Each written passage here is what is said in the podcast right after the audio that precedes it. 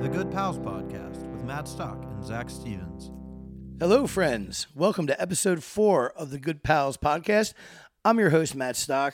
It's a lovely Monday afternoon in Hilton Head Island, South Carolina, new podcast day. And as always, I'm up in the lab on Lagoon with my producer and co-host and my good pal, Mr. Zachary Stevens. What's up, Matty? How are you? I'm doing well. It's a nice day today. I've got a lot going on. Pretty full plate. I'm excited about the podcast, as always. We've been getting lots of tremendous feedback from our growing base of followers. Lots of unique downloads going on, and past our 100th follower on Instagram. The momentum's nice, and it's nice for us to hear compliments about it. But it's not all good news in the world of the Good Pals Podcast, is it? No, last night was rather troublesome. Tragedy has befallen the Good Pals Podcast. It's every podcaster's worst nightmare. What happened? We got about 47 minutes into an awesome episode. We were cooking, and the power went out. We lost all of the episode last night. 13 minutes from the finish line, where we were maybe recording the most profound podcast episode of all time. Right? Yeah, it was one of our better ones for sure. I mean, I think we were doing fine. You were very upset about the situation. Yeah, it got to me. But it wasn't our fault. You see, like, now, if you had fucked up or something, I would understand you being hard on yourself. But there's no need to, because it was just a freakish electoral situation here in the apartment. Yeah, but I think we figured it out. We got down to the core of the issue. I don't think we'll ever run into it again. As a former resident of this very apartment, I was able to use my superior mind to troubleshoot the situation. And we're now back in business. Exactly. And we're ready to cook once again. And we're cooking. Yeah. And we have some great stuff to talk about today. Our primary focus on today's episode is a new limited series on HBO called The Last of Us, a highly anticipated HBO miniseries. And it's sort of a zombie / post-apocalyptic drama that we're going to discuss in some detail. But something that we've been working with on the first few episodes is we sometimes will start off with a few things that have caught our attention, a few things we've checked out that we thought maybe you guys should check out too. And the thing that I want to talk about today, or the movie that I want to talk about today, it's kind of interesting to me that I'm glad I got this extra 12 hours or whatever, because the news cycle is always rapidly developing.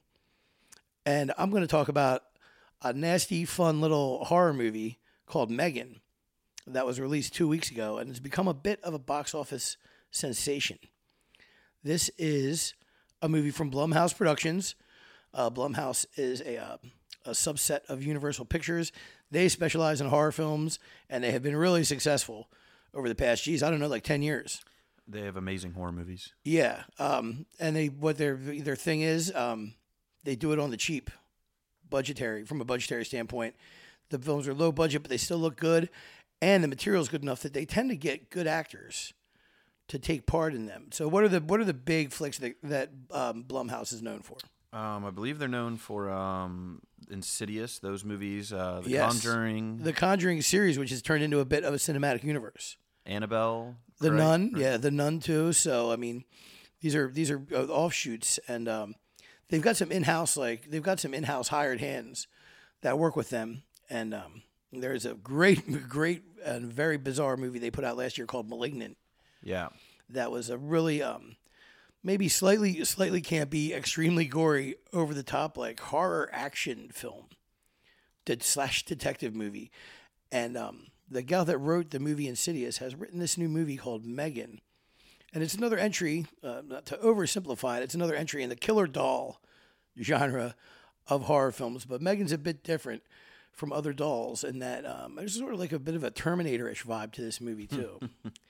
M3GAN is the story of a toy creator who is played here by Allison Williams of Get Out fame, and she's had a great deal of success, creating, but sort of like Furby-like toys called Perpetual Pets with a Z, so it's for kids, pets with a Z. Yeah, and through a series of unfortunate circumstances, she comes into custody of her niece after a car accident where her sister and brother-in-law are killed.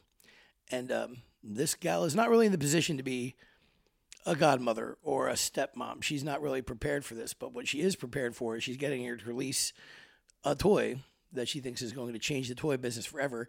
And it is a 4-foot-tall animatronic AI programmed doll called M3GAN.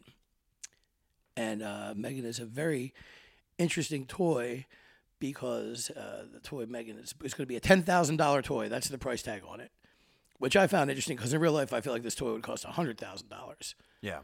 But M3GAN is cool because it's, you know, like all AIs, which is a hot topic in the news right now. It learns and teaches itself at a highly accelerated pace.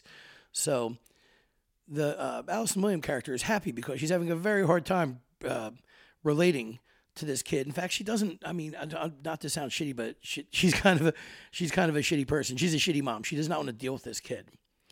She's got bigger fish to fry in the tech game. She does, exactly. She's an up and comer. So she's like, well, this is perfect because I need a beta test this doll. So I'm going to use M3GAN to basically take this kid off my hands, because when you acquire the doll, you imprint yourself on it and you become its primary user. Oh, wow. Megan's prime directive is to take care of the niece, Katie. And that's exactly what she does. And what goes wrong when man tempers with technology that it doesn't completely understand? Shit hits the fan. The shit hits the fan. And M3GAN is of course very protective of this child. M3GAN is kind of extraordinary. She's mostly practical effects, and it really comes across in the performance by a young lady, 12 years old, a New Zealander. Amy Donald is her name. She is she's a dancer. She's a champion martial artist and a contortionist. Lots of talent. So she brings this doll to life. There's a voice actor that does the voice individually. Oh wow, I didn't know that. But, you know, in all these horror movies, especially in Blumhouse movies, let's talk about creepy characters moving erratically. Yeah, I hate when in a scary movie something contorts or twitches. And the Ring effect. Yeah, the Ring's a huge one. M3GAN can do some weird shit, guys. Now, this movie went viral on TikTok because of a scene of her dancing and doing some karate. So the dancing is somewhat reminiscent of Thriller, and I don't think that's an accident that happens, but it's a very amusing scene, and it caught people's eye, and the marketing campaign goes viral. M3GAN's made for $10 million, maybe 12 tops, I think. Tops the U.S. box office, $30 million its first week. And we just looked up the box office minutes ago to see, I said, let's see how M3GAN's doing, because we're about to talk about it. And where's M3GAN standing right now globally in the box office? $90 million. $90 million. This is absolutely insane. This is one of the biggest viral hits in recent history that I can think of as far as films go. And it doesn't surprise me because it's a word-of-mouth thing. I had no intentions of seeing this fucking movie at all. Because, I mean, I like the Blumhouse movies. Okay, sure, when it comes on cable, I'll watch it, I'll stream it. But several people whose opinions I respect, they really dig horror, came to me and said, you have to check out M3GAN. And it was worth it. I had a blast with it. It was fun. It's a short movie. You know, we're always here talking about movie lengths, and you know, it clocks in a little bit over 90 minutes. We love a quick movie. Yeah, and this movie's, like I said, it's nasty, and it's funny, and it eventually evolves into a horror film, but you know, there's gray areas because you know this M3GAN is maybe supposed to be the villain, but she's really doing only what she's told to do. Yeah, what she's programmed to do. And she's the smartest person in the room. You know, she's ahead of the game. And a lot of the things she says is like, oh, well, this sort of makes sense. A sympathetic villain, yeah, to say the least. And I think a new star of the screen, like once this much money gets made, whether the movie's good or not, we're going to see M3GAN again. Yeah. And it's probably going to happen pretty quickly, so I think it's great. Can't make that much money and not try again. I feel like you know, one thing I would like to see is I hope they make it. You know, there are a lot of, and especially in the final act of this film, there's a lot of similarities to the Terminator, wow, due to M3GAN being a mechanical robotic killing machine. Yeah, she sort of goes into that mode for better or worse.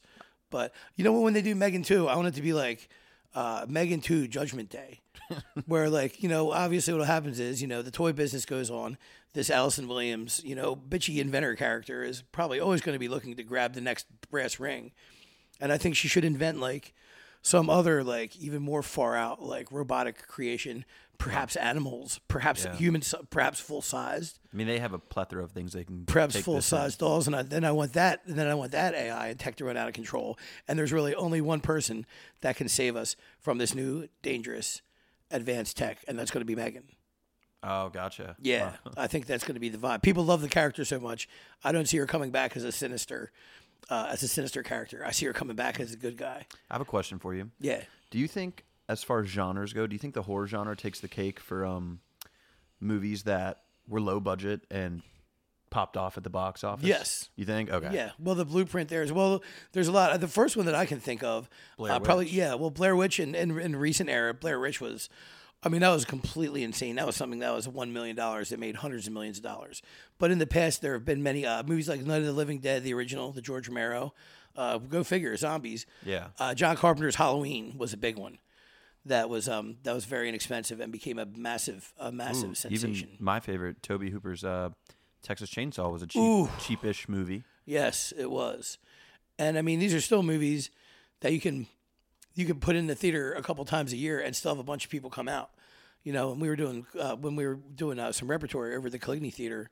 I showed Halloween every Halloween, and lots of people came out, including a local 6'5" tall man who dressed as Michael Myers.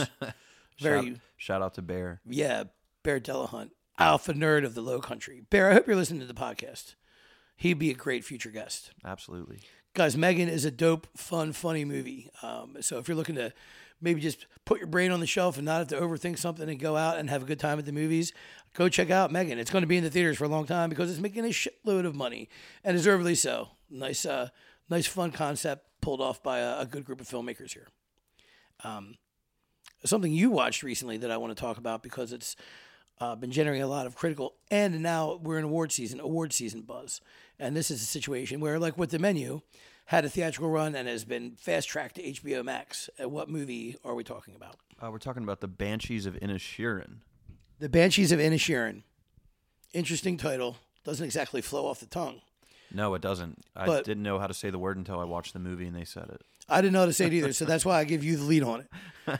Like, it's The Banshees of something.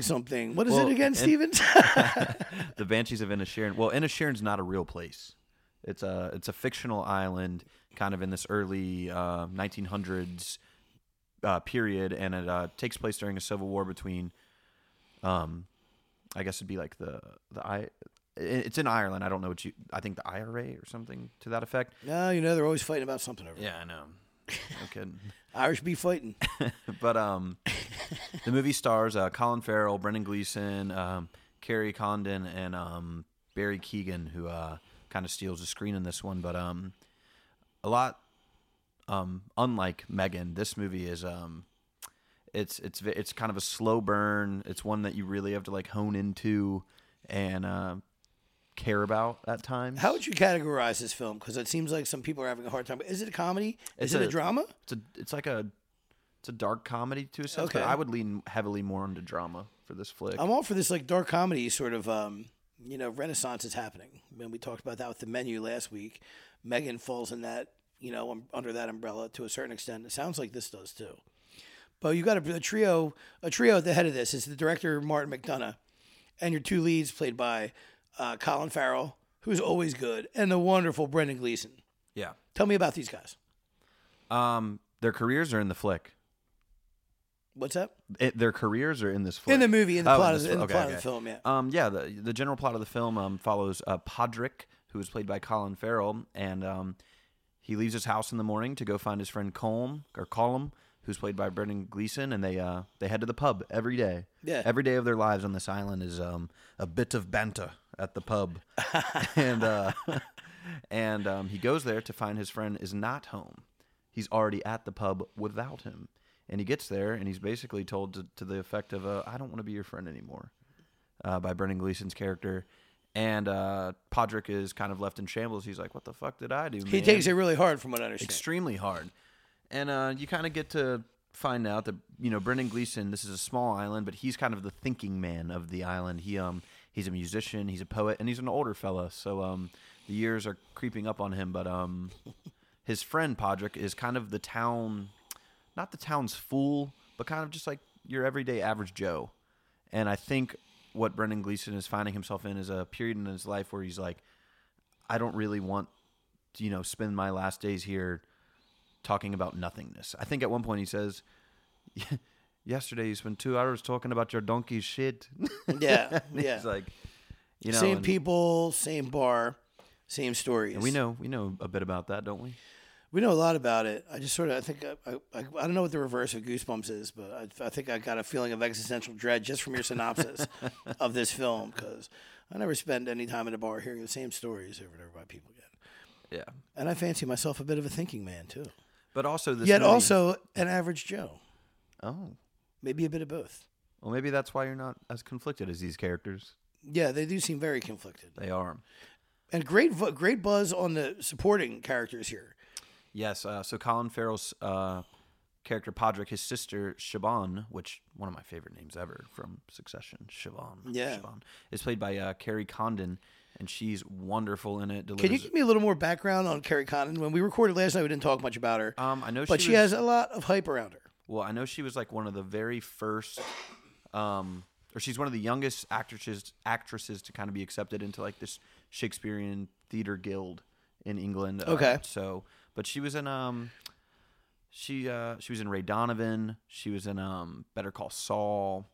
She has some big. Oh, she was in 3 Billboards Outside of Ebbing, Missouri, which is a huge. That's another McDonough film that was really successful. Awesome movie. So, but yeah, she's just like your perfect go-to drama, gonna deliver like rich dialogue actress. And Barry Keoghan, we know as by and large being a weirdo. In a lot of films, he's got something very menacing about his performances. Probably most known for a movie called The Killing of a Sacred Deer with Colin Farrell, where he was an absolutely terrifying young adult. You know what's funny though? In this flick, he's so harmless, and he is the town fool in this flick, and he's like such a sweet-natured, just dumb boy, and he plays it perfectly. It's nice to see him because it's very clear that the kid's a good actor. Yeah. And I've seen him in these things where he's so strange. He was actually decent. He was one of the only good things about Eternals. Yeah. Marvel's biggest failure so far as you know, overall reception, and most notoriously recently plays the Joker in the new Batman films, which were directed by Matt Reeves. He had a very small appearance in shadow at the end of the Batman, but there was a deleted scene of the Batman going to see him in jail. Yeah, with this creepy, grimy, gross Joker. Yeah, really gross. Like beyond, he makes Heath Ledger look like a handsome devil Joker. Yeah, well, yeah. To me, the jury is out on the Barry Keoghan Joker, but you know it's I could have lived without the deleted scene, and it's just I honestly could live without the Joker for maybe 5 or 6 years. Yeah, but that's just me. Yeah. Now, when I heard that he was going to be playing the Joker, I was like, oh, that's interesting. But then when I saw it, I don't know. Sometimes it's not just the wheels don't all click into place. Yeah. But we're going from a small sample set. It was one scene, but I'm cool that he gets to show a little bit of range in this. And this is a friendship drama. It's a movie about pals. Absolutely. And you highly recommend it. And I have to check it out. I do, yeah. So if you want to check out The Banshees of Inisherin, I believe it's going to be a massive success at awards and throughout the year. And it's on HBO Max. So get it from a friend, or if you got it, check it out. It's a great flick. Well, speaking of HBO Max, the main event that we're talking about today is and it is an event. This is something that HBO has been hyping for at least a year. Long as far time. As I could tell, with teaser trailers and then gradually showing little bits and pieces. And this is a miniseries entitled The Last of Us. And The Last of Us is IP, Stevens, which is what? Intellectual property. Intellectual property, yes. See, you did your homework, bud. We talked about intellectual property before. It's a pre-existing form of entertainment. And it could be a book, could be comic books, could be toys. But in this case, it is a video game. A video game. A genre of IP that is not often successful when translated to the big screen or the small screen. No, actually, I saw a funny tweet today. There's so much awesome praise for this.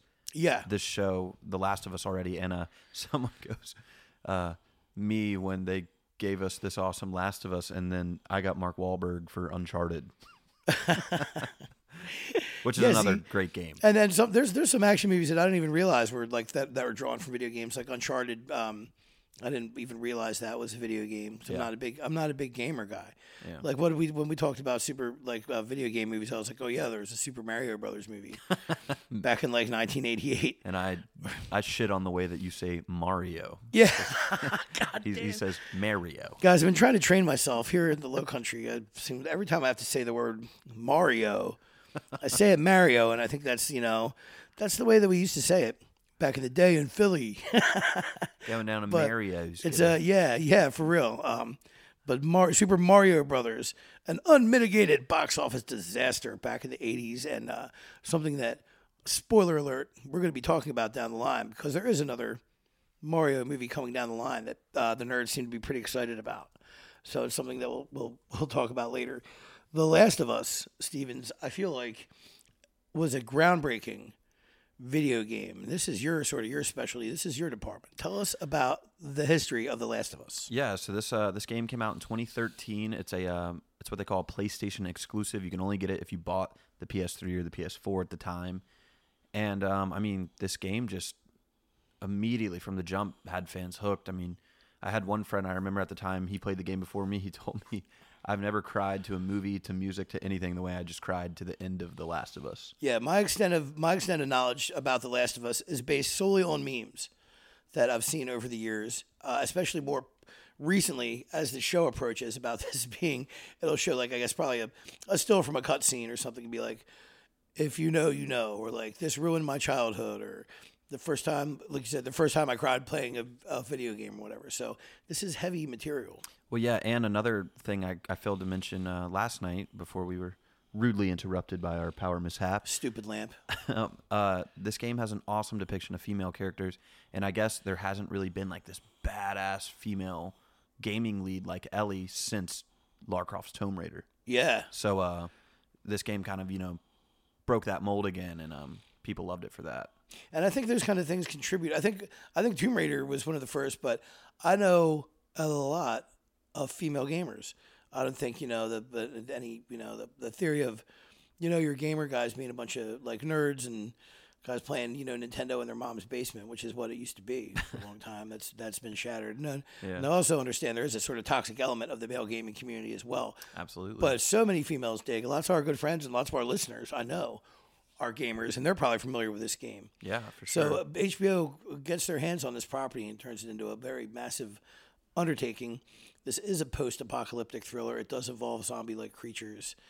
And I like the way they started out with a preamble to the movie. So instead of having a bunch of scenes of people, a couple talking heads going back and forth, characters doing expository dialogue that's going to explain the plot of the film, they frame it in a talk show in 1968, where a few scientists are talking about pandemics and viral spread, and one of the scientists gets into discussing a particular fungus.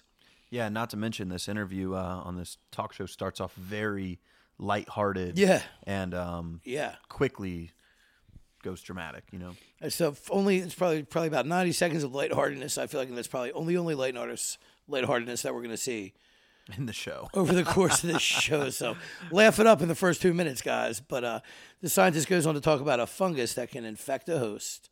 It's a popular insect. I've actually heard about this bug before, the zombie bug or whatever. The fungus infects the body. It kills the brain. It keeps the body animated and not decomposing. And its sole reason for survival is to expand the infection or the hosting of this fungus. And that's kind of what we're dealing with here. What's the name of this virus? It's called Cordyceps. Cordyceps. This shit is not cool at all. Not even a little bit. So, like a lot of the more superior zombie properties, some of which we're going to talk about later, this thing, it builds very ominously.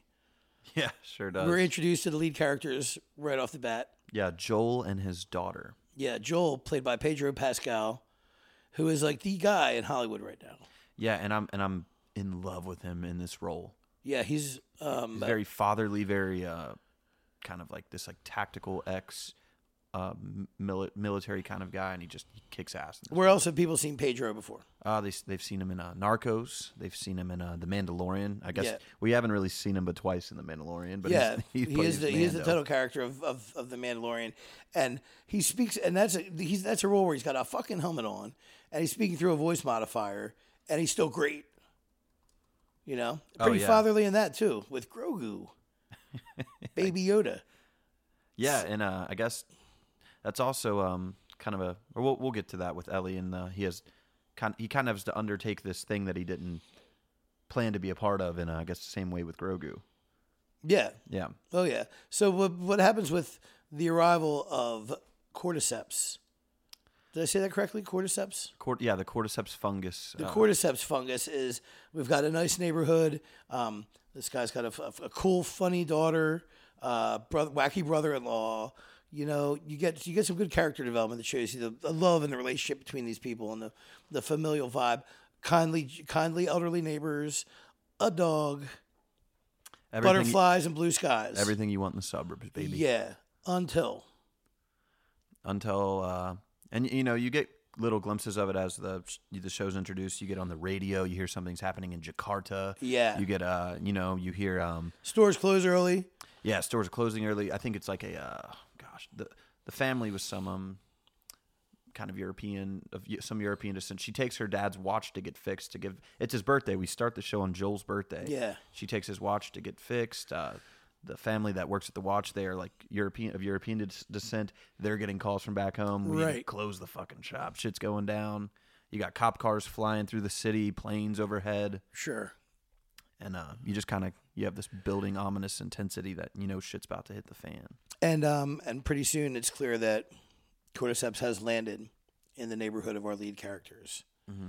And a very harrowing scene follows of them trying to flee their home.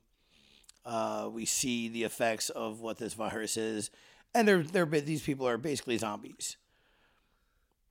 And they're fast zombies. There are fast zombies. Starts out with a creepy old lady fast zombie, that's like the perfect storm of a zombie film. You know, either kid zombie or old lady zombie. Yeah, and we get the coolest over the shoulder behind the back shot of Joel's daughter when you have this old lady just contorting and twitching in her chair. Yeah, man. And, you know, I think it got her. And it's just, you know, something bad is going to happen to some of these characters, and it sort of strings you along for a while. Yeah, it does. Until I'm like, this is it. This is where it happens. This is it. This is where it happens. I think you leaned over to me and said, they're so fucked. Yeah, man. Like I had the ominous feeling, but it's really well done. It is. I mean, it's extremely well filmed. These actors are great. But terror and survival mode and all this stuff.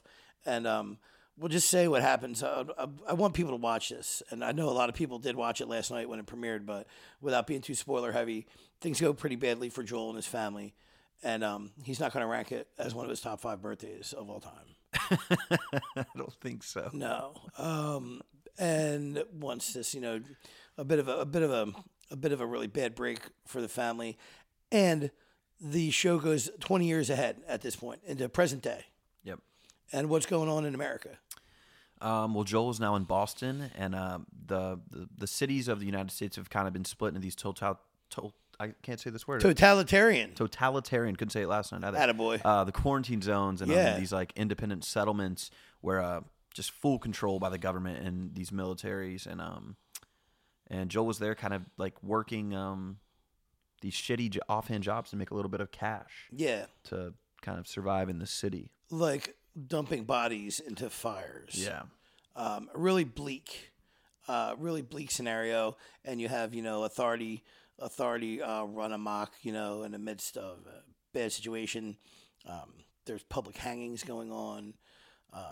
Things are not going well. And my curiosity about this is I can't really help but be reminded of a very successful show that recently finished a long wrap on AMC, and that's The Walking Dead. So my thing with The Walking Dead, Stevens, was I could never quite really grab onto it all the way. I watched a handful of episodes from varying seasons. Yeah, I think I watched 3 or 4 seasons. Or when a viral moment happened, you know, it's like, okay, I'm going to go on YouTube and watch this. And why couldn't you watch it, Maddie? What happened was, like, I would be on social media on a Sunday night, and I'd see my friends posting something like, no, with a bunch of O's, or why, like, life how is the fuck could this life happen? Is unfair. How could you do this? Blah, blah, blah. And the first few times I saw these posts, I get nervous. And I'd be like, whoa, what's going on? Or shoot someone a text. And, is Keith Richards dead? Yeah, exactly. Where's Keith okay? Is Keith okay? Is Kurt Russell okay? But I'll text people or like send them a DM, be like, what's going on? They'd be like, well, don't you watch The Walking Dead? I'd be like, I don't. But these were always related to like major character deaths in The Walking Dead, which were always very gross and sudden. And people had grown an attachment to these characters. The Walking Dead was just bad news all the time. And it was too bleak for me to really get into. I need to have a little bit of levity. Yeah, no doubt. And horror. I can't just have a constant, you know, just bashing of your emotions. And I feel like that's kind of what The Walking Dead did. But it still resonated with people. And they loved it. So dark at times that there was a specific scene in, I believe, season 3 or 4, where some fans quit the show. The introduction of Negan, a character played by the great Jeffrey Dean Morgan, and his bat, Lucille, a barbed wire wrapped bat. Which we have seen before in zombie flicks. Sure. Always an effective zombie killer because it knocks the bust that head right open. See, I prefer the cricket bat from Shaun of the Dead. Oh, yeah, the cricket wicket for sure. Oh, yeah. But also we learned from The Walking Dead that the baseball bat with barbed wire is effective at smashing human heads open, too. It is. That's when we lose Stephen Yeun's character, Mr. Glenn. Yeah, one of the most loved characters on the show. Dispatched in the most graphic fashion probably ever shown on television. Absolutely. And a lot of people said, I'm out. They said, fuck this show, man. Yeah. There ain't no joy in this shit. His eyeball popped out. Ooh. His eyeball popped out. Yeah, one of the first head smashes we get. Would you... There's a... without getting too spoiler heavy, there's a pretty rough action sequence in The Last of Us, and I think you go at one point face pudding. Yeah, face pudding.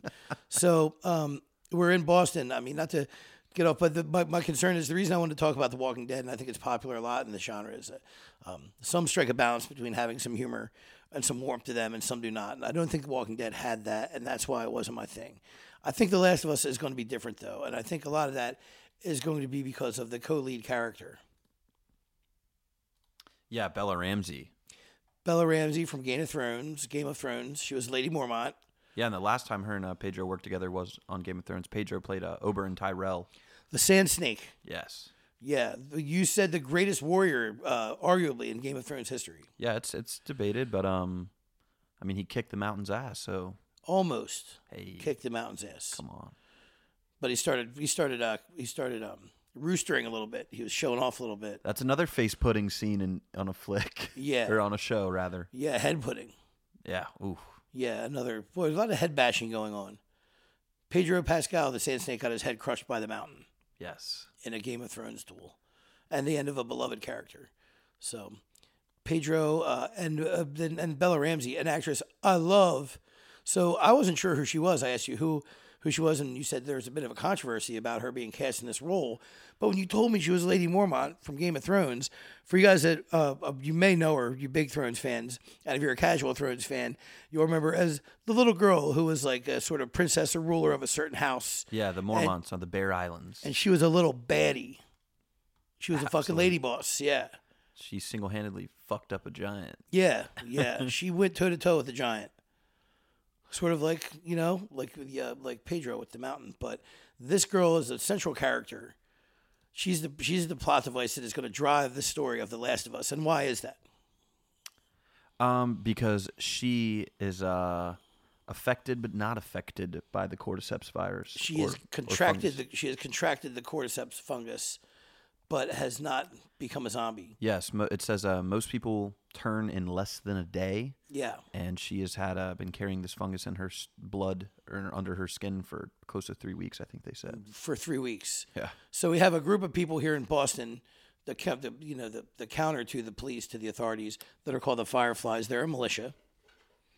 And they seem pretty well organized. And they have some tough leadership. And what they need to do is get Ellie out of Boston. Yeah, she's worth something to them, and I think they're trying to get her west, but shit kind of hits the fan for those resistant leaders. It does, but they do realize that there's one man for the job. That's Pedro. Yeah, Joel. Yeah, it's Joel, who is obviously, his life was destroyed, so he's a really quiet, really solemn, sort of guy. I think what we're gonna see is, like, people that have played the game know what's gonna happen. And you said that this hewed very closely to the game, to the beginning of the game, the first hour of this show. Yeah, I think the cutscenes and even stuff like set design and clothing are just like to a T the same as the game. So, do you think that filmmakers feel pressured to hew closely to the source material and to avoid the wrath of nerds? Yes, and I think when you don't, here's what I'll say. I think when the source material is so good, you should stick with it. Yeah, we saw that with Game of Thrones when George R. R. Martin couldn't keep up with the books and the show couldn't keep, had to move on without him. That's when that show fell off. It suffered a bit. Yeah, exactly. Yeah. So I think the HBO producers and directors would be wise to stick with The Last of Us because nobody has any qualms with that show or that game rather. We're gonna have Joel and Ellie trying to escape Boston, which they're basically just about to do as the first episode wraps. And what I want to see, and obviously I think what's going to happen is this is his second chance at being a father. Exactly. He has a young girl in his charge who is very confident, very intelligent, very much like his daughter, who we meet early in the beginning of the show.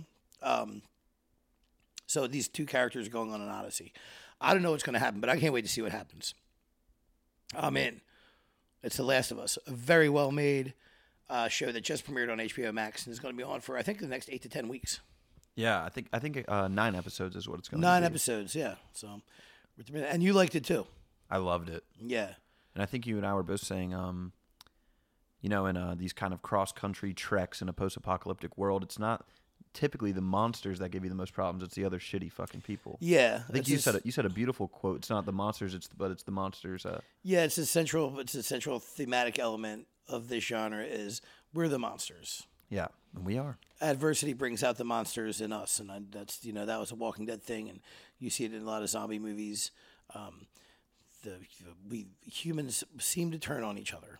Yeah, but we love the episode. And you have to wonder, it's probably the way it would go down in real life, too. And that's partially survival instinct. And I don't think we'd get far enough, you and I, to realize how people end up acting. Yeah, well, that's true. That's another thing. I'm here to fully admit that, I don't have a zombie survival plan. Like a lot of people out there do, like, oh, give me this weapon. Give me this, Well, here in South Carolina, they probably say, oh, I just need an AR and my buddies and I'll be fine.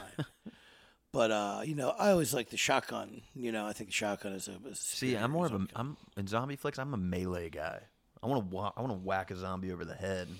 Well, the problem is in the past in the zombie film, someone who's well armed and confident could walk into a pack of let's say 20 zombies, and kill them with well executed headshots or machete to the head or chop the head off. Maybe set a little fire to it. Fire always works. Not these zombies, though. No, and it's because of the introduction of fast zombies to the zombie genre. One of the most controversial things that ever happened in zombie films. And it all comes from one film, as we segue into our discussion topic today, post-apocalyptic / zombie movies, the ones we love. Yeah. And there's one that you and I both love, and it's the number one we're going to talk about today. What is it, bud? 28 Days Later. Whoo, 28 Days Later. Fucking... shit. Intensity in 10 cities. This movie is crazy. Yeah. It kind of broke the mold for the fast, twitchy, scary zombie. And the rage virus. Yeah, the rage virus. Yeah. So we discussed this. We've talked about this movie in the past on several occasions when we're just hanging out being nerds. So it's cool to bring it to the podcast. I had an emotional meltdown watching this movie. Or maybe a couple. Yeah, I only saw this movie 3 or 4 years ago, but I believe you said you saw it in theaters, right? No, it was a solo watch at home. I think I Blockbustered it, pal. Wow, that's awesome. I think I acquired it at Blockbuster on DVD on VHS, not on VHS, not that old, pretty old, not that old. I scored 28 Days Later. I'm very excited about it. The movie ended up being sort of an underground hit, much like what we talked about with M3GAN. 28 Days Later is the same thing. The great director Danny Boyle was coming off of, I think, Trainspotting, and I think another not so successful film called A Life Less Ordinary. And this was his next project. And this movie wasn't very expensive to make either. No. And ended up crushing. So I acquired 28 Days Later at the Blockbuster. I went home to watch it. I got really high. I smoked a lot of dope before I watched this movie. This is back in the days when I used to be able to enjoy marijuana. I miss you so much. I got nice and roasted, get comfy on the couch, you know, watch this movie. And the beginning of it is our lead character, Jim, played by Cillian Murphy of Peaky Blinders, the show that everybody on the planet but me loves, coming out of a coma in a hospital. I love it. Yeah, everyone loves it, I know. It's Peaky Blinders. It's great. Joel wakes up from a coma in the hospital in London. And what's going on? He's the last guy on Earth, pretty much. Yeah, or he feels like it. As if he's the last man on Earth. The score is really good during the scene. I don't know what kind of... Is it electronic music or is it... Dude, it's fucking music that gets your heart rate up and scares the shit out of you is what it is. Yeah, yeah. It's like this like metal EDM. Yeah, and it escalates and escalates as Joel walks around London, does not see a single soul, and literally walks from the hospital. And many of you would recognize the shot of him kind of walking with Big Ben in the background. Yeah. Over... the London Bridge, I believe it is. And there's no one on the road, and it's pretty cool. Danny Boyle shot that shot early in the morning. He had an hour-long window to nail this scene, and only had a couple days to do so before the London police force was like, hey, man, you can't keep trying to shoot this shot. It's hard to do that. That's like when they got to shoot something in like Times Square. Exactly. You get like, okay, this is when Cameron Crowe made Vanilla Sky with Tom Cruise. They need a scene of him like running through Times Square by himself, no cars, no nothing, completely empty Times Square. Wow. That's even tricky for Tom Cruise to pull off. Yeah. So Danny Boyle was definitely busting his ass trying to get this scene, but man, it makes the movie for me. It does. And setting up the dread. Like I was having a full-blown meltdown. So much isolation at this time. And, yeah. Where does Joel travel to? Where's the first place he goes? Back to his parents' place. Yeah, and this is a scene that really did me in. Like this was just like a spiral, but I enjoyed it. I wasn't like I didn't want to turn the movie off. You called him Joel, by the way, Jim, Jim. Yeah, Jim was in a bicycle accident, head trauma, put him in a coma. He goes to the first place he thinks to go is well, I got to go home. You know, yeah. As I think anyone would. And he finds his parents in bed, deceased. They have a bottle of pills on the nightstand. Mm-hmm. So they did a suicide pact, and the note says. Jim, I'm quoting it indirectly. It says, Jim, you fell asleep, so we did too. Don't wake up. And I'm just like, oh, fuck, you know, like it's going to get really bad here. And it doesn't take long to get bad because here come the fastest zombies ever seen in film history. With glowing red eyes, right? They're full of blood. Yeah, full of blood. Yeah, they're just bleeding profusely out of their eyeballs. Ugh. And running fast and eating people, and they just come running right through. You know what they like to do? They like to crash through your windows. Yeah, there's a mini crashing window scenes, I believe, several at his parents' place. Yes. They're right off the rip. Yeah. And these rage virus zombies are terrible, but what happens in 28 Days Later that I love is, as he acquires, you know, he meets some friends, some of these friends with, I mean, there's one guy he meets probably for about 10 minutes before he gets bit by a zombie, and has to get killed with a machete, like, right in front of us. But that's because of that co-lead, Naomi Harris, is a real no-nonsense, someone who's been out here fighting these zombies for a long time, and she becomes Jim's partner, basically. And but as they travel on, obviously they see some bad stuff, but they get together with a father-daughter team. Brendan Gleeson, aforementioned of the Banshees of what? Stevens gets these accents down cold, guys. I mean, this he's got a lot of tools in the box. He really does. The Banshees of Inisherin plays a father and daughter team, and then you have a family element. And the movie has a little bit of a break where things get a little bit light. Yeah, and I think that's why this movie's enjoyable at times. There's a fun shopping scene where there's actually some smiles again in the world. Yeah, it's like and after what you've seen so far in the movie, it makes you just so happy to see these people having even a moment of joy. Yeah. In their lives, which is not easy to do in the middle of a fucking zombie apocalypse. Mm. Yeah. 28 Days Later. Pantheon. Check it out. One of the great ones. Yeah. It's kind of Cillian Murphy's breakout role in a way as well. And I mean, look how great his career is going. I mean, we got Oppenheimer coming out in July. And I mean, the scales of those two movies are just night and day, you know? I think, you know, we made a list of a lot of movies to talk about. And I was intending, I'll mention it briefly. But I'm a big fan of Dawn of the Dead. I'm a big fan of both versions of Dawn of the Dead. The original by George Romero, which was filmed in Pittsburgh, Pennsylvania, in the Monroeville Mall, where I went to college. And was sort of also all the Romero zombie films are a satire of something. Night of the Living Dead was a commentary on racism, 100% race in America. Dawn of the Dead was a commentary on consumerism in America and capitalism. And there's a 2004 remake by Zack Snyder, one of the first films he directed, and written by James Gunn, who now runs the DC universe of films and has done some good work with Marvel, that had a cast of character actors that I was very fond of. And these were fast zombies, too. And it just, it's set once again in the shopping mall. But there's Ving Rhames is here, Sarah Polley, a lot of like independent film actors. And in one of his first big breaks, Ty Burrell, who would go on to play the father in Modern Family, going completely against type as like a screaming yuppie asshole. Like one of my favorite things is in Dawn of the Dead where they're like sitting around at the mall and he's talking to the lead character played by Sarah Polley. He's like, trust me, you know, if one of those things bite me, you have permission to take me out immediately. And she's like, oh, I will. And then later in the movie, like he does get bitten by a zombie and he comes upon her and she just ices him. I mean, she basically wants to shoot him in the head the whole movie anyway. Fuck yeah. But then he becomes a zombie, and she puts him down like a dog, and it's a very satisfying scene. God, those are the worst scenes, though, when like the middle phase, the turn, the I'm turning into a zombie phase, when you have no time to... We're talking about poor Brendan Gleeson. Yeah. In 28 Days Later. Fuck. So fucking bad. Yeah. Sometimes, though... someone that deserves it gets turned into a zombie, and then you get to see them get their head blown off. Yay! Like our pal Ty Burrell in Dawn of the Dead. But I love that movie, and I think if you want to see another one that I think has contributed to the modern fast zombie style movie, I think it was a necessity just to advance the threat of that kind of creature, especially with its technology gets more modern. Like, oh well, these things aren't much of a threat if they just shamble about. They can be dealt with systematically, so on and so forth. Even George Romero, the zombie master himself, was not happy about the slow zombies, but the fast zombies. But I just don't think you can stop it. It's way scarier. And I mean, they are scary. Calling back to The Last of Us, there's kind of this opening sequence where, once the city's kind of gone to shit, the zombie chases Joel and his daughter, and it just like perks up so fucking fast. Yeah. And so creepy. And you're just like, fuck. And they can jump over things, and they sort of move. It's almost it's animalistic. Makes it a lot harder to survive. Yeah. But as far as apocalypse films goes, zombie, one of the most popular preferred forms of apocalypse in cinema. But there are others, and a very interesting film that is a blind spot in my cinematic resume, but is a favorite of yours that you brought up when we started talking about this, is called Children of Men. Yes, and I think I said last night it's in my top 20 of flicks, and I was upset you hadn't seen it.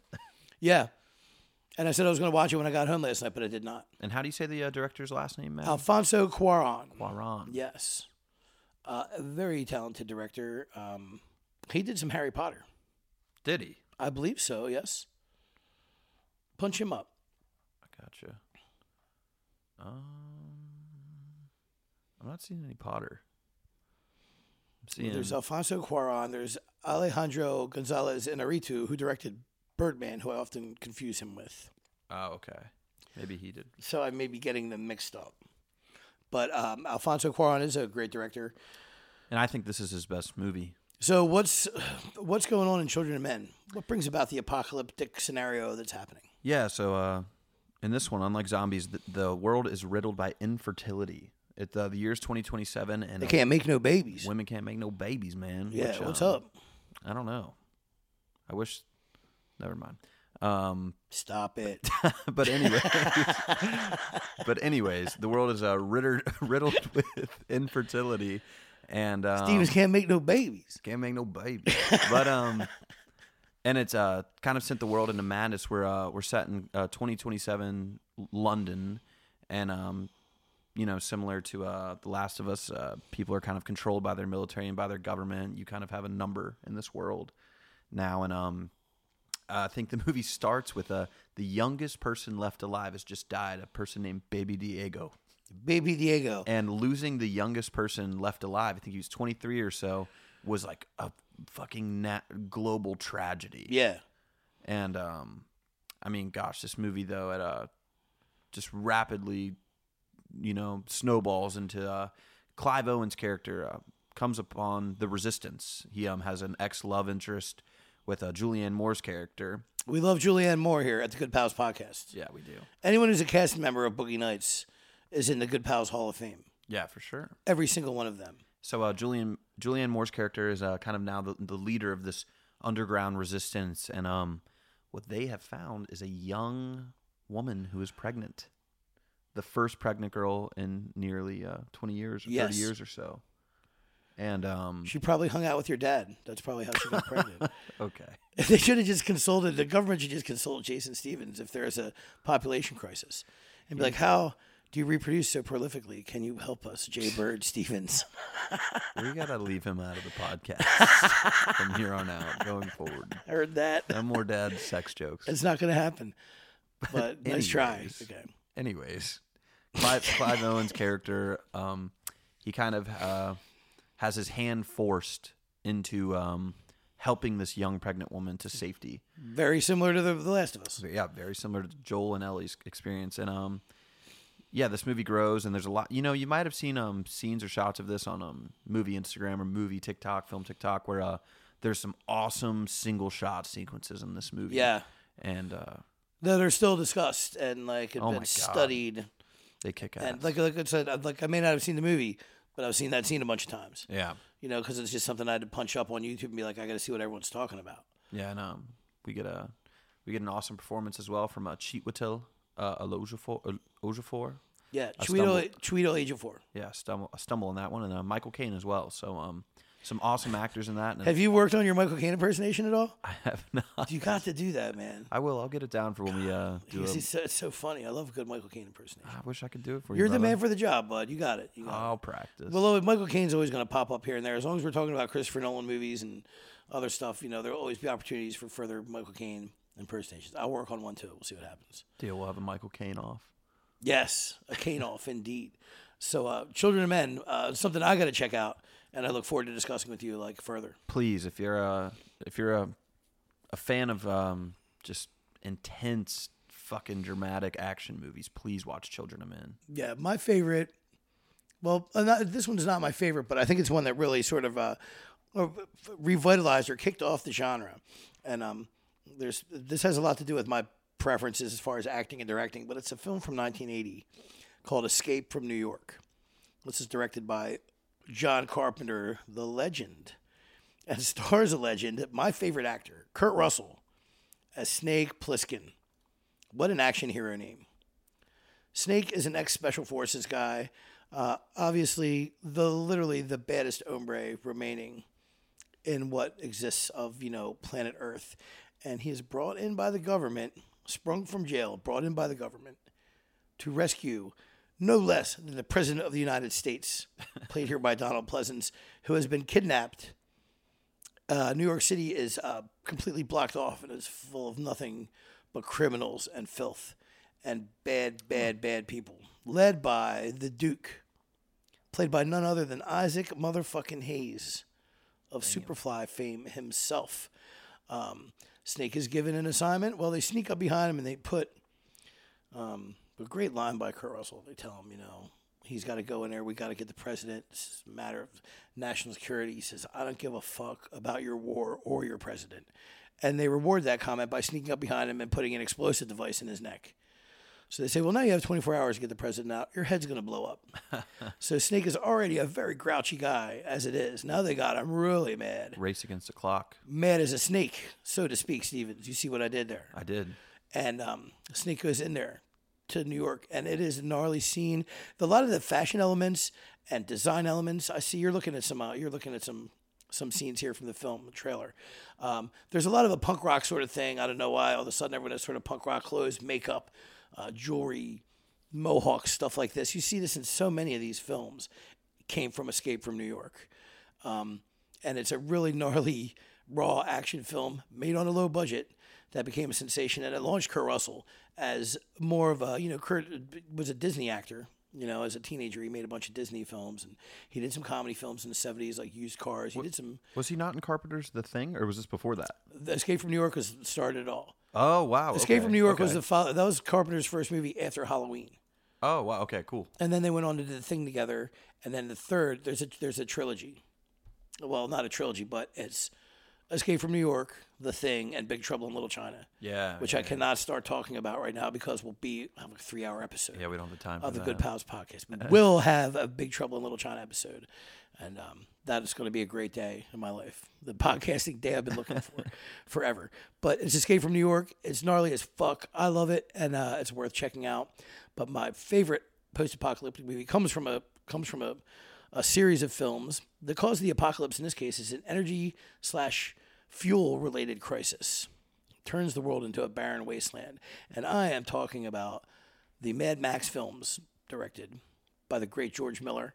An original trilogy, of course, starred Mel Gibson in his big break, Mad Max in the late 70s, The Road Warrior in 1980 or 81, and Mad Max Beyond Thunderdome in 1984. Where this guy's a bit of a nomad, Max Rokitansky, former cop, loses his family in pretty horrifying fashion in the first film, and he sort of roams the earth, you know, and sometimes he helps people, usually against his will. This is a theme that we see in a lot of these movies, right? Yeah. The lone hero, like you're the only one who can save us. Exactly. Like these savior figures, they never want to do it, you know. But I guess who would, right? Like, oh, yeah, sure, I'll throw myself in a certain death scenario to help these children or whatever. But it's the kind of stuff that Max gets involved in all the time.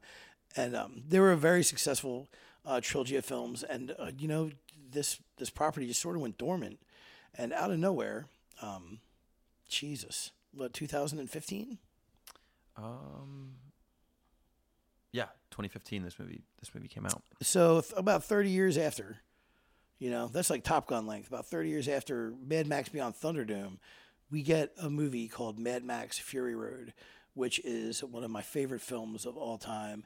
I think it is one of the most impressive cinematic achievements ever created. Max is back, but he is portrayed here by another, I think, Good Pals Hall of Famer. Yeah, Tom Hardy. Tom Hardy, great choice. Yes. Another man from Peaky Blinders. Jesus fucking Peaky. So Tom Hardy, and I like Tom Hardy for the choice because this is a largely nonverbal role, and I think that no one can do. There are a few people that can do more with less than Tom Hardy, and he really delivers here as Max, and he's got a co-lead in Charlize Theron, who is one of Hollywood's greatest actresses, hands down, as a character named Furiosa, who drives a war rig. She's a soldier for a very bad dude named Immortan Joe, one of the creepiest, most fucked up villains in like action film history. And Max gets abducted by Immortan Joe's toadies. And he has a chance to get out with Furiosa, but Furiosa's got a mission. What is her mission, Stevens? Lay it on me. I'm kind of drawing a blank on... Her mission is to liberate... The sister wives of Immortan Joe. Yes. He's got a bunch of young women that he uses as breeding vessels, and but there's a handful that they have the opportunity to liberate, and there's plenty more, you know, back at the base as well. But Mad Max is not even a parable. It's a movie about women's sexual rights, reproductive rights, and very progressive women's lib film. And I think that sailed over the heads of maybe a lot of people that saw it. But as I said before, it's not even a subtext. It's the urtext of the movie. And this movie is a 2-hour-long chase scene across the desert and it's all practical special effects. Yeah, 80% of that. All real stunts. And some crazy characters along the way. All Road Warrior films have a bunch of really cool bad guys that stick out, you know. And this one's no exception. So you have Charlize Theron and Tom Hardy and all these beautiful girls in the war rig, and Nicholas Hoult. Yeah, Tyler from the Menu as a war boy, who has a really nice character arc. Yeah. In this, that's where he sort of understands it. He understands the oppression that his boss is putting these people through. And, you know, decides to help out. When the first time I saw this movie, what stood out to me is on the villain's kind of posse or caravan of cars and big rigs and trucks, there is a guitar player strapped to the front of an 18-wheeler playing a guitar that shoots flames out of the top of it. Yeah, just like shredding guitar. Yeah. And he's on a bunch of bungee cords. It's fucking... So he can sort of jump out and he swings around and... he's basically there to be like the live soundtrack of them like kicking ass. Oh my God. On the road, like just top speed, all these kind of tricked out, insane vehicles.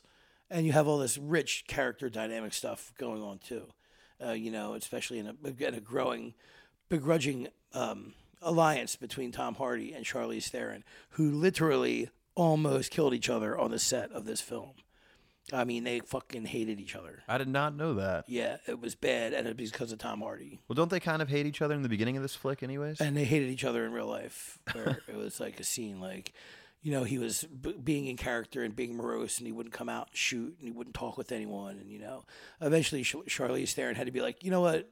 Like, I'm a fucking Oscar-winning actress. My movies make a fucking fortune. Like, you're lucky I'm in this. Like, get this guy under control or I'm out, you know?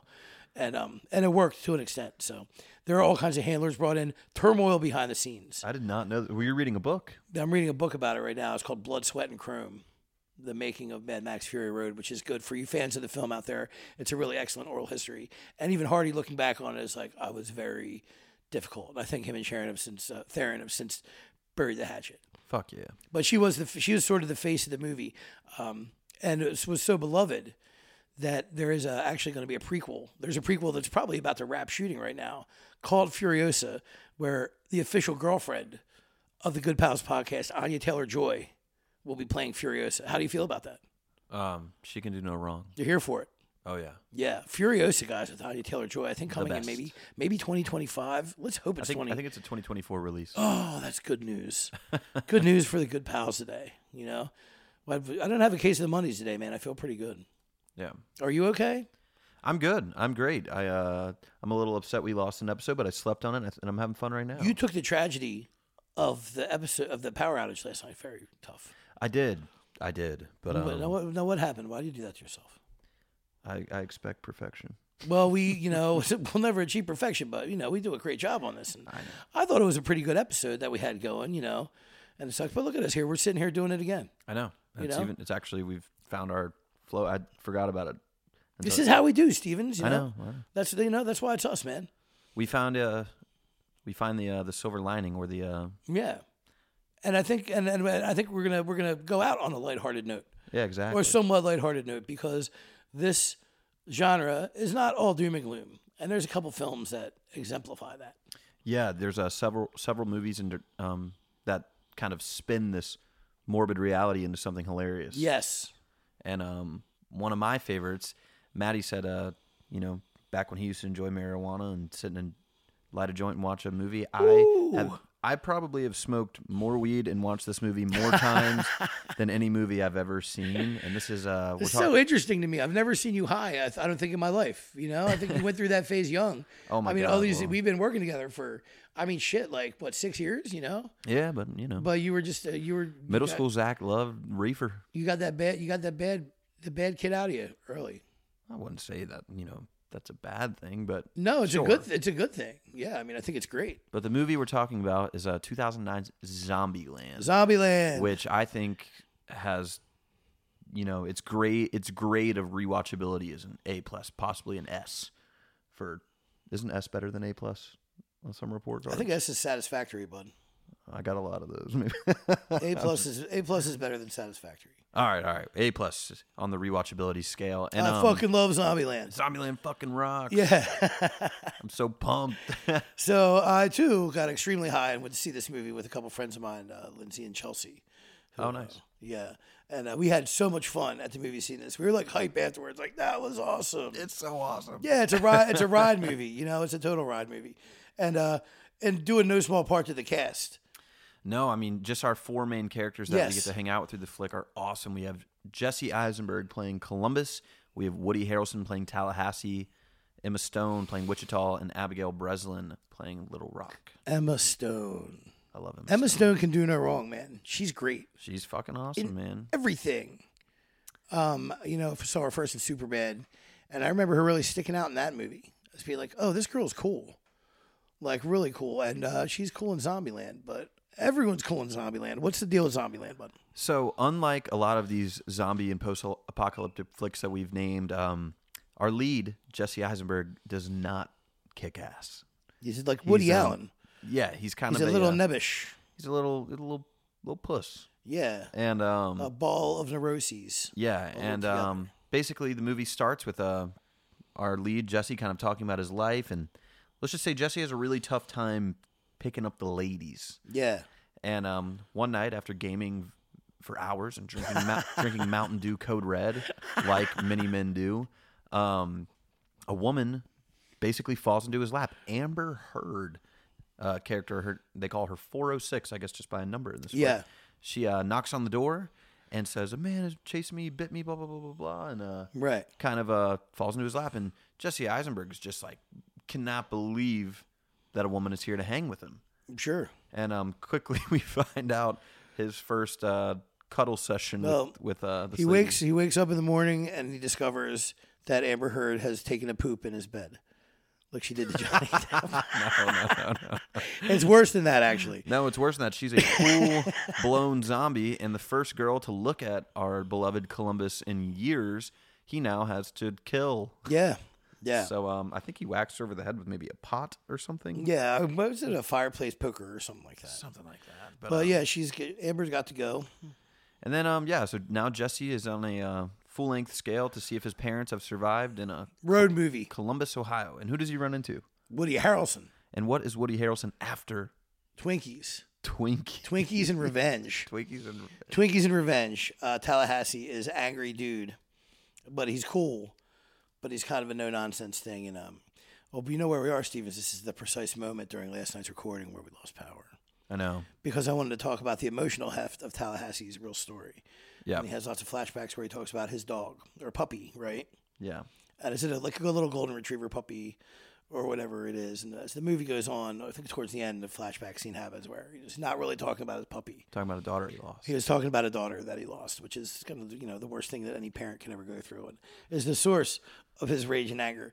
But we talk about family a lot on here. Right? Yeah. In movies, like family's a great element in these films and bonds and non-traditional family bonds. And these guys meet up with a couple gals and they form a little nuclear family unit. And that's Abigail Breslin and Emma Stone. Yes. As the aforementioned. What are their zombie names? Emma Stone is Wichita and Abigail Breslin is Little Rock. They all call each other by their hometowns, which is like a cool little wrinkle. Yeah. Zombieland has fast zombies. It has wildly creative kills. And a scary fucking clown. Yeah, and a scary clown. Great finale in an amusement park. Great place for a final showdown. One of the things I like about Zombieland is the captioning in the film. Oh, it almost has like this comic book-esque kind of editing. Like a little three-dimensional, like when he goes, Eisenberg goes through the rules of zombie killing. Or the rules of survival to get through a zombie apocalypse. Which I've had friends reference years after that movie came out. Shoot him in the head is one, right? Well, one of them's like always double tap. The double tap, yeah. Make sure that zombie's down. And one of them's always wear your seatbelt. Oh, rule number one is cardio. That scene of him running in circles around a fucking... And Jesse Eisenberg's character, it's like, fuck, oh, fuck, oh, fuck. Yeah. So, and a lot of movies have sort of tried to use that device to mix results. Beware of bathrooms. I love it. Yeah, sometimes they'll take me out of a movie. In Zombieland, it's perfectly placed.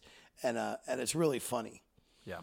But in order for Zombieland to run, Shaun of the Dead had to walk. It did. Yes.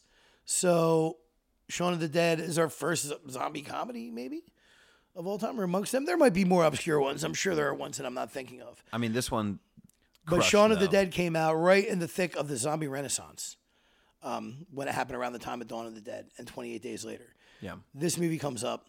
It stars Simon Pegg and Nick Frost, who are known for making a lot of films with the great writer-director Edgar Wright, who is a genre homagist of the highest order. Mm-hmm. This guy, Edgar Wright, probably around my age, watched MTV and HBO and Saturday afternoon horror movies like his whole life. And he has made several films that pay tribute to him. Shaun of the Dead, the horror one, Hot Fuzz. The cop movie that's like his Lethal Weapon, kind of thing. Yeah. The World's End was sort of like a robot thriller. It's kind of his Alien. Yeah. All great films, but it all started with Shaun of the Dead, and this is a spot-on parody. Is that your English? Yeah, that was my Michael Caine. Spot on, Matt. Spot on. Okay. These guys are great. Simon Pegg and Nick Frost are funny.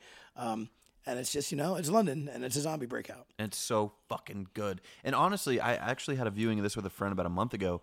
I didn't realize it's shot beautifully too. Like there's a lot of sequential shots. Like the shot happens before the breakout of zombies, and the shot happens again. And what's funny is there are callbacks. Yeah, a lot of callbacks. And our main two characters, Sean and Ed, they're very aloof guys, wouldn't you say? So there's a scene where he's walking into the corner store that he goes to every day to get, I think, a coffee or something.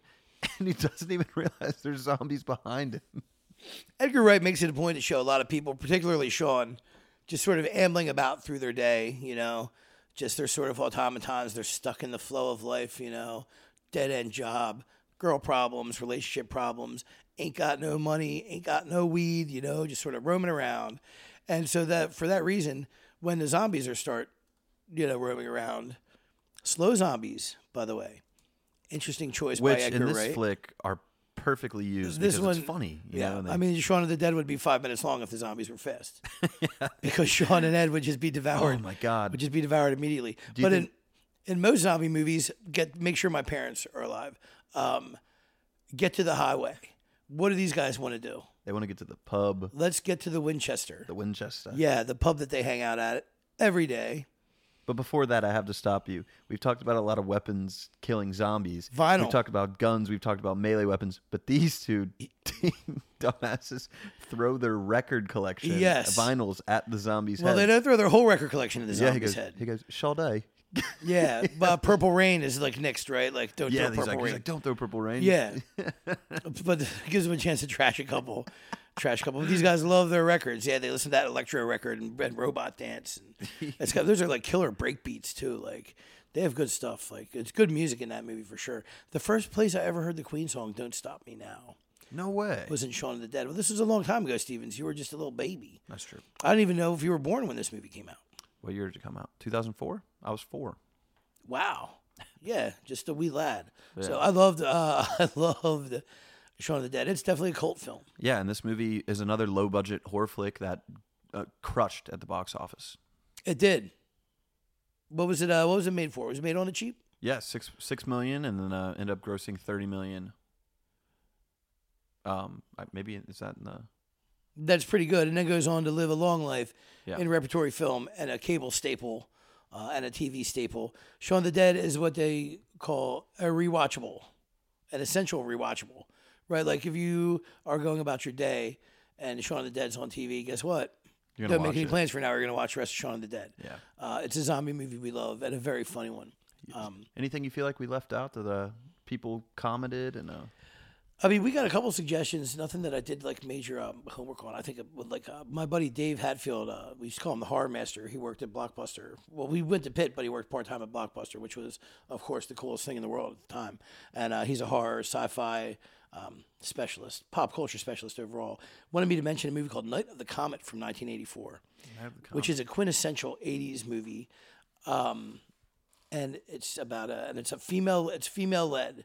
Your heroes, your protagonists are females, and one I believe is her name Catherine Mary Smith. Catherine Mary Smith, is that correct? I'm not seeing a Catherine Mary Smith. She's the lead. Who's the lead in this movie? Regina Belmont? No. Oh, sorry. Catherine Mary Stewart. Stewart. Regina Belmont's her character's name, sorry. Yeah, Catherine Mary Stewart. She's of the three named 80s females, Jennifer Jason Leigh, Sarah Jessica Parker. But some of us have forgotten Catherine Mary Stewart. I have not forgotten Catherine Mary Stewart because she is the lead of Night of the Comet.